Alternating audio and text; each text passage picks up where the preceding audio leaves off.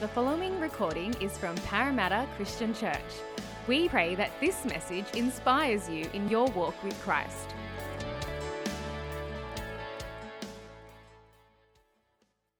Are you ready to come to the Word of God this morning?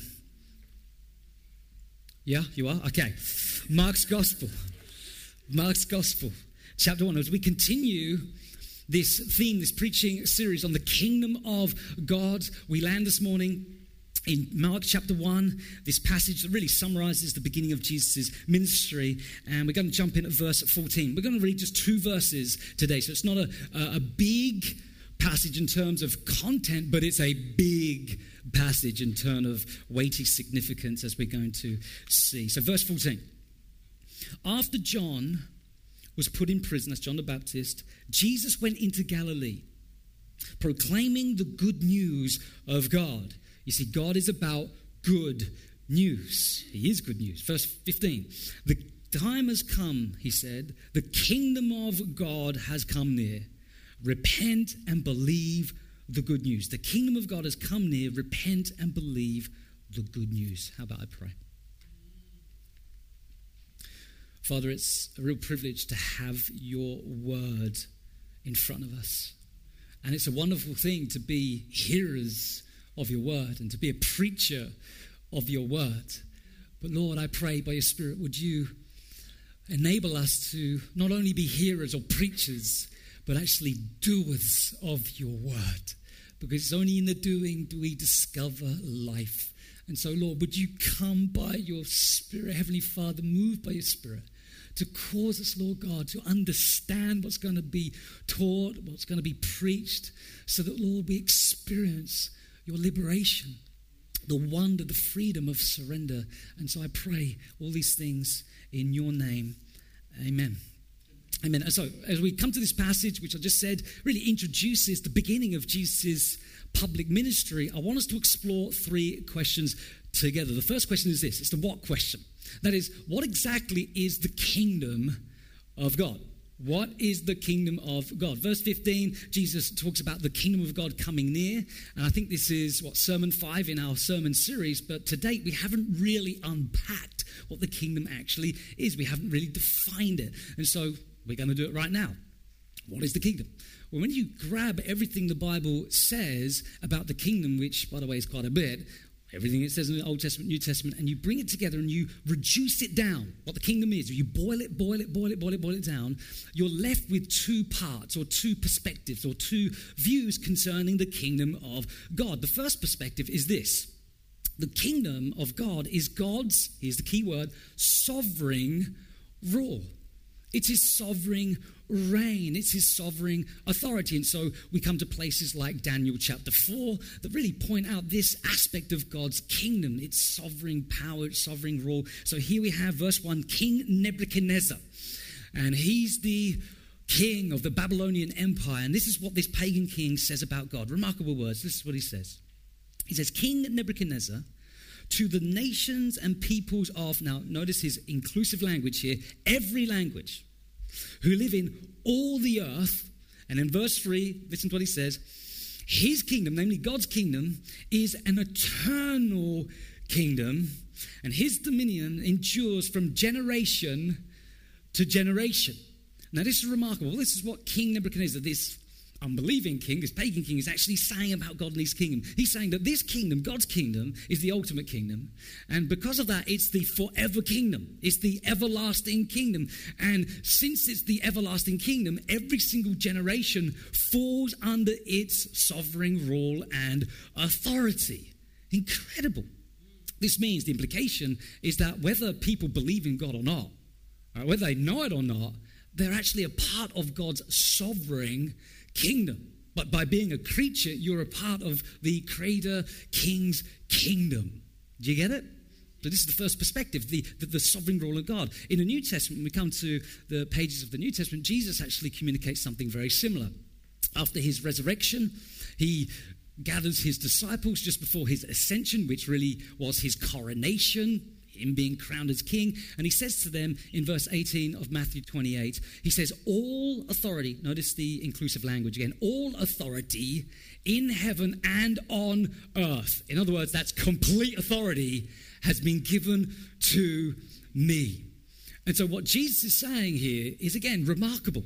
He's saying that every single man, every single moment, every single matter, every single molecule, every minor detail, major detail, minor event, major event is under my jurisdiction under my domain, under my sovereign rule and reign. It's as if his kingdom is like a blanket that is cloaked, draped over the entire cosmos, and nothing can slip from beneath its authority. That's remarkable. And so, this is the first view, perspective concerning the kingdom. It's God's sovereign rule. But secondly, the Bible also defines God's kingdom as, and here's the second key word, God's saving rule not only his sovereign rule, but his saving rule. And so we turn to places like John chapter 3, and you know, Gospel of John, John chapter 3, verses 3 and 5. Here's Jesus having a conversation with the rabbi Nicodemus. And he says to him in verse 3, Truly I tell you. Now, when Jesus starts a sentence that way, truly I tell you, he's going to say something really big, something significant, something that we really need to pay attention to.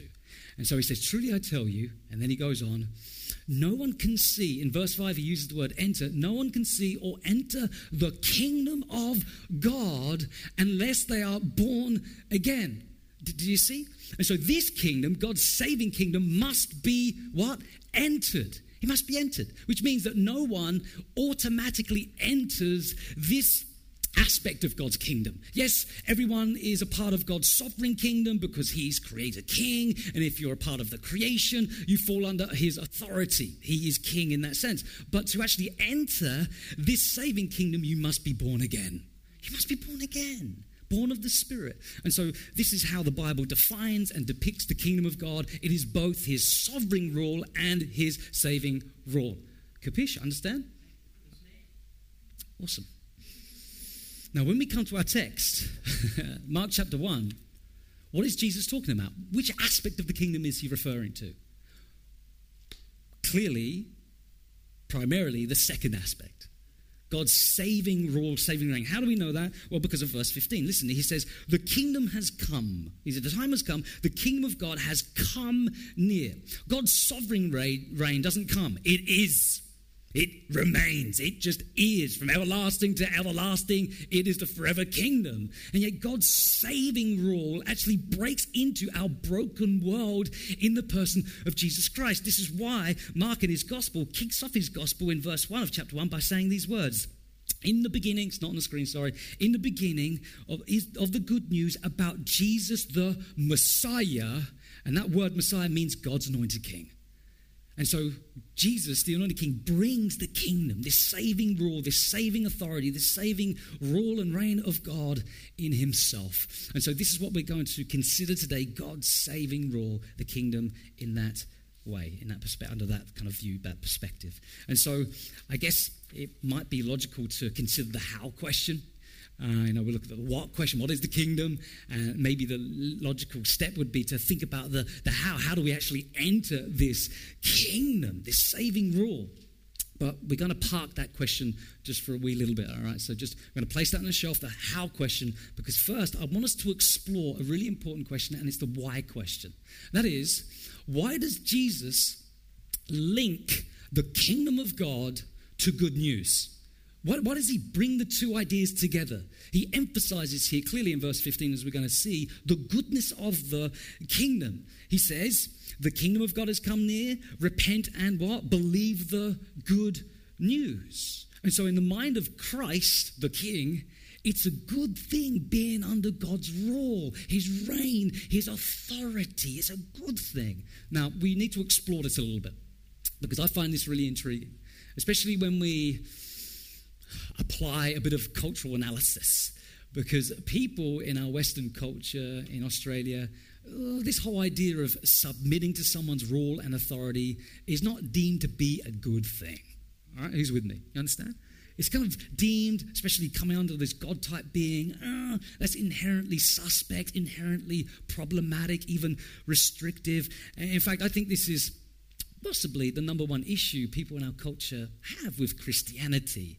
It's this whole notion of surrendering one's autonomy, relinquishing one's freedom to this God type being. In fact, sociologists call this the freedom narrative, this way of viewing the world. No, I don't want to bow the knee. I'm happy to go my own way. Autonomy. This, that's called the freedom narrative. Hands up if you've heard of this freedom narrative. I did this in the first service, and the response was the same. No one put their hand up which is great. So this is all new material now you're going to get. All right. So I need to explain this. You know how I warned you at the beginning about it being a bit heavy on the brain? Well, put your seatbelts on because here we go.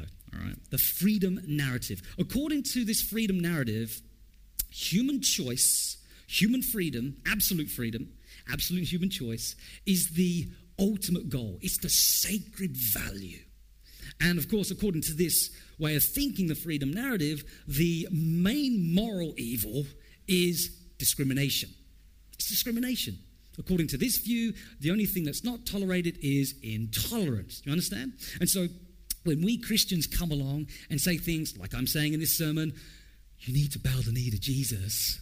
You need to surrender to God's rule, His authority, His kingdom. People in our culture don't think, hey, that's great news. That doesn't register. No, what registers is uh, that's kind of bad. And that would be to give up my autonomy. And so this kind of smacks and reeks of control and manipulation and restriction. And so, why would I do that? And so, I thought it would be helpful just for a wee little bit to engage this freedom narrative so that ultimately we'll understand why Jesus says it's a good thing to surrender and to submit to God's kingdom. All good? Are you with me? I just need you to nod every now and again. Okay, I am still with you. Even though this is hurting my brain, I'm still kind of with you. But don't lie, all right? Don't say, yeah, I'm with you when actually you're not. You're thinking about lunch or something like that. All right, the freedom narrative. Here we go. The first thing that needs to be said about the freedom narrative is that it's based on something really good. This whole idea, this worldview is based on something really, really good and something we as human beings, not only Christians, need to protect. Protect. And what, what is it built on, the freedom narrative? Well, the freedom narrative is built on a certain value, and that value is the dignity of every single human being, the worth of every human being. This is, this is what the freedom narrative is largely about. And, and, really, the kind of the slogan that encapsulates this freedom narrative is called the harm principle, right? It's, well, if I'm not harming someone, not hurting someone, then really I should be free to live as I see fit. That's the freedom narrative. And, and, and, and there's aspects of that that are, that are good, there's aspects of that that are inherently dangerous as we're going to explore. But really, that's, that's what it is. It's built on this particular value. But this freedom narrative didn't just appear out of nowhere, it grew out of Christianity, in fact. It was a Christian faith, uh, primarily the, the, the, twin doctrines of Imago Dei, which is the image of God. Every being, human being, is made in the image of God and therefore has intrinsic value.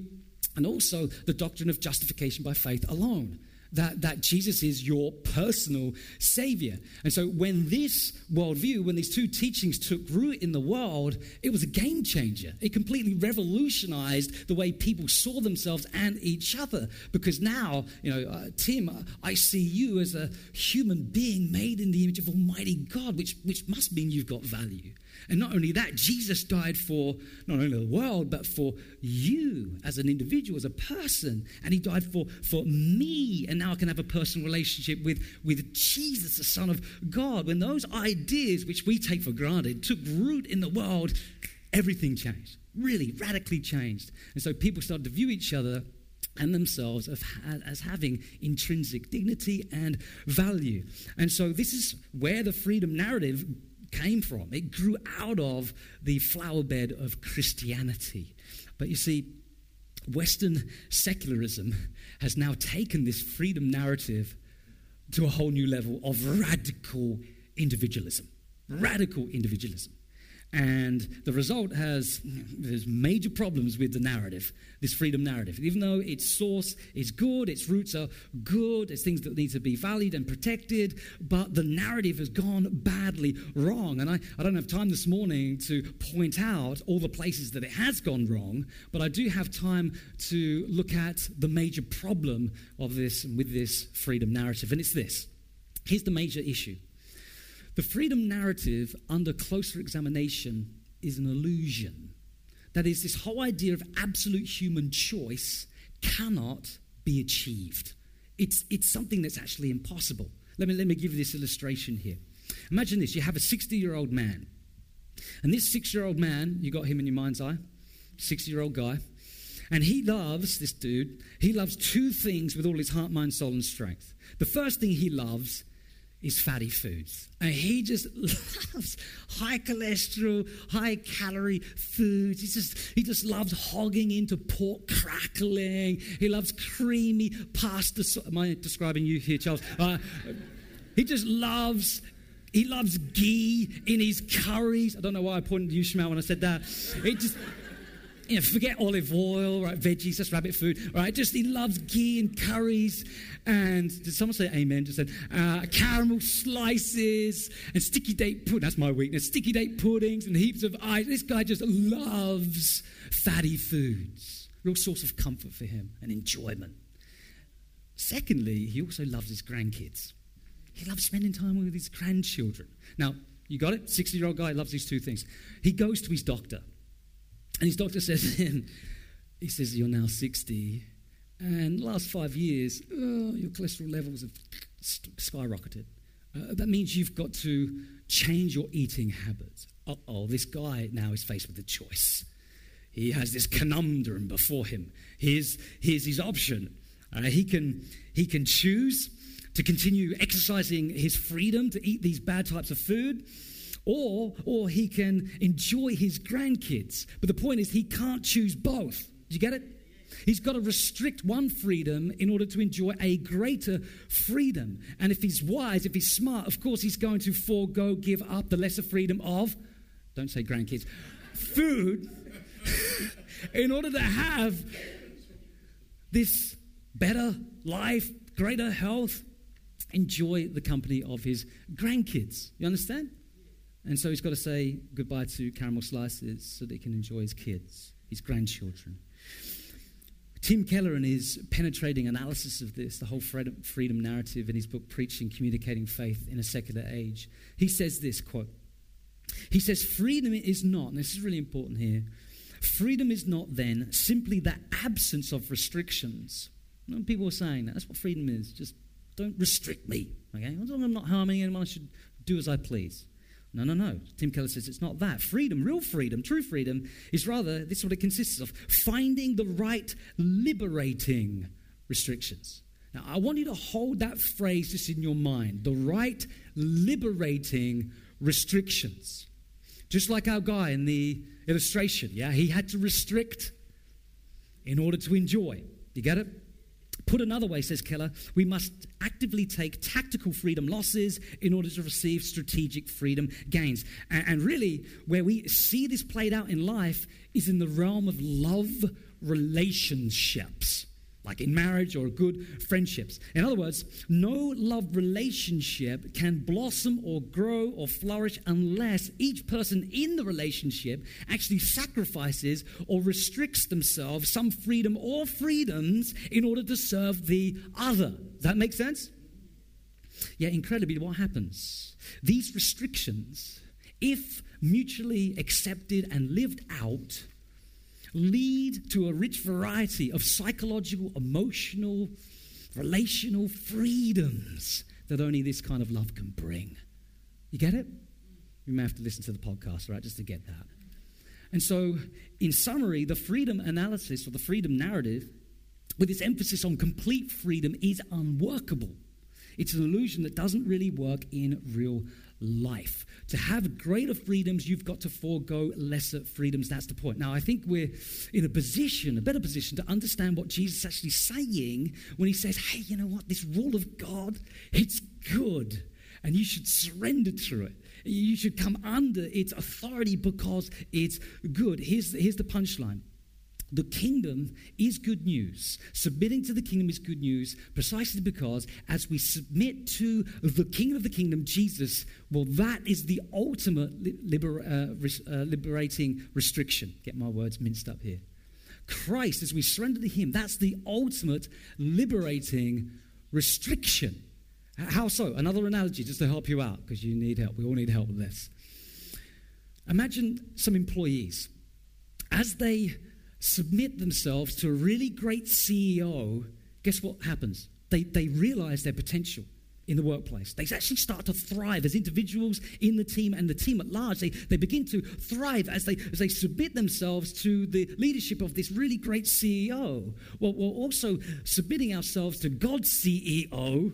Christ, the King of the world, the King of the kingdom, brings about life, brings about flourishing, human flourishing. Can you understand that? And so ultimately, uh, you know, when you've examined the freedom narrative, the ultimate true freedom narrative is the gospel narrative. It's the Christian story, it's the Christian message that as we forego, give up our autonomy and restrict that and bow the knee to Jesus, we actually discover life in all its fullness. And this is exactly why Jesus came.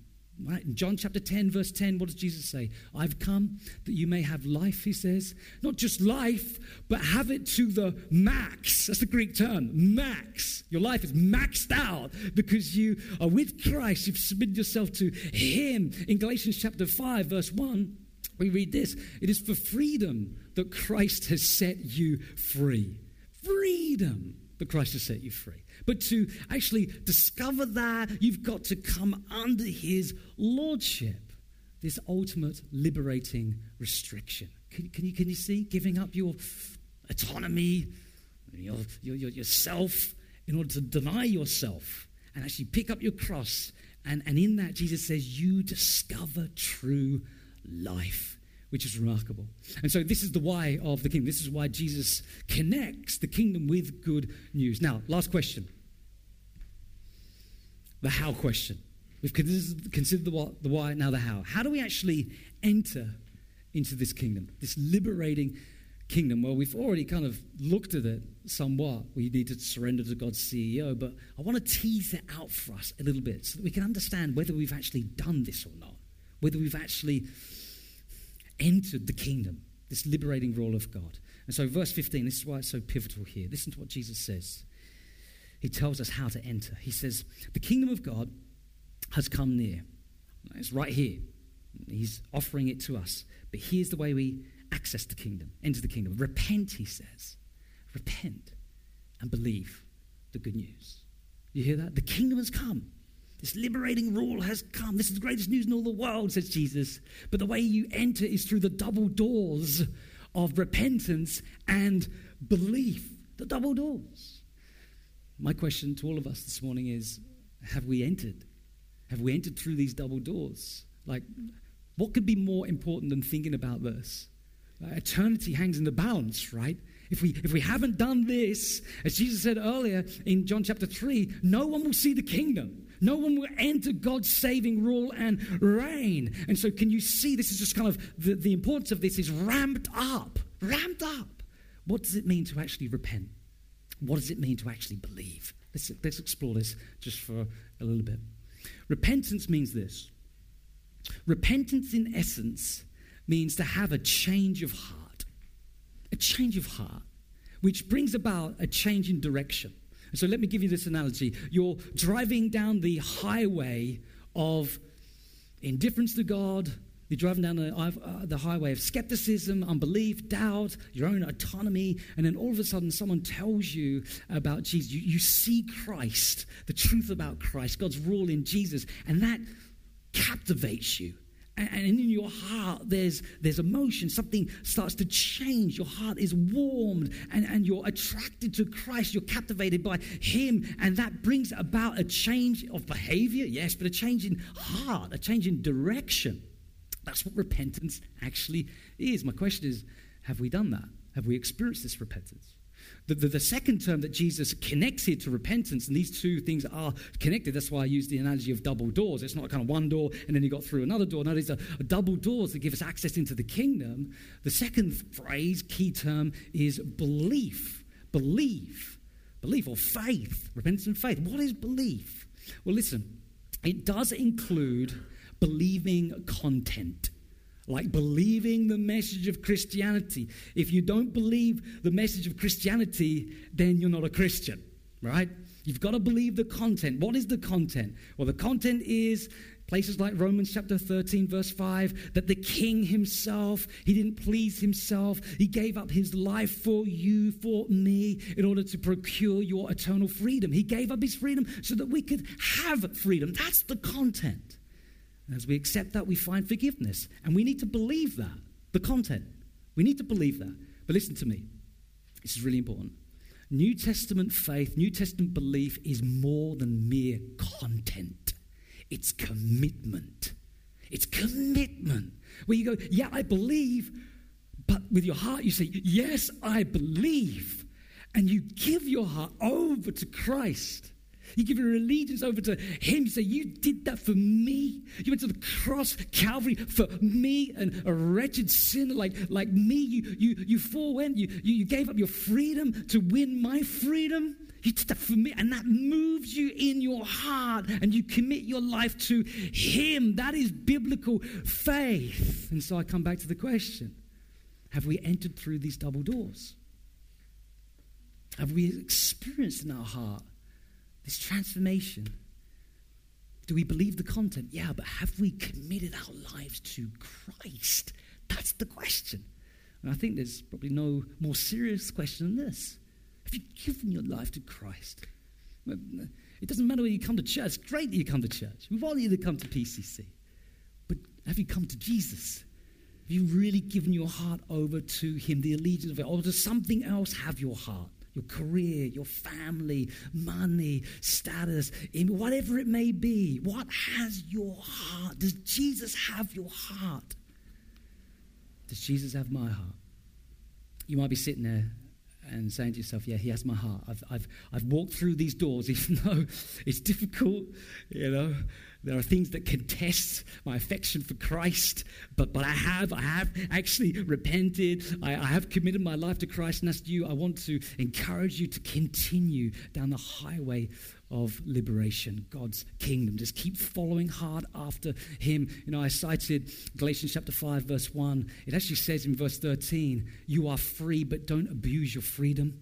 Don't abuse it, but actually serve one another humbly in love. And so that's my encouragement to you. If you have repented, you have trusted, serve everywhere. serve people here, PC out there in the community for Christ's name.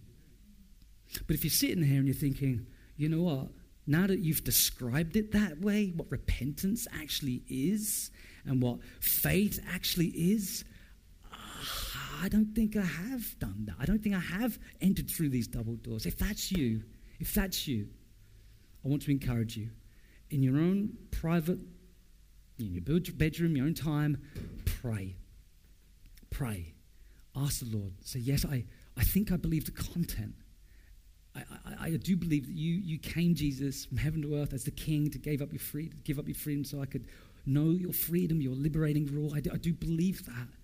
But Lord, Lord, I want to believe it with my heart. Would you, would you come into my heart? Would you change my heart, Lord? Would you save me, Lord? And if you pray that way, here's the promise the Lord will enter into your heart. Because he says, if you come to me that way, I will not turn you away. I will not re- reject you. No, I'll accept you. I'll bring you into my kingdom and you'll know my love. You know, you might be sitting there and you might be thinking, I'm not sure. I'm not sure whether I'm ready. And if that's you, I want you to continue to explore Jesus Christ, investigate him, keep thinking about him, keep reading one of the Gospels. If that's you, would love to kind of help you on that journey to explore more of Christ. But the bottom line is this we all need to do something. Um, I pray that we would not be indifferent here this morning. I am in church. Was kind of a good sermon bit brain trippy, the whole freedom narrative thing. I didn't really get that. No, no, I want us all not to be apathetic, but to be passionate to commit our lives fully to Christ, to continue with that, to explore Him, or to actually receive Him in prayer. Amen? Amen. How about we stand, church? Thank you for listening to the Parramatta Christian Church podcast. To hear other sermons or to find out more about our church, please visit our website at pcc.org.au.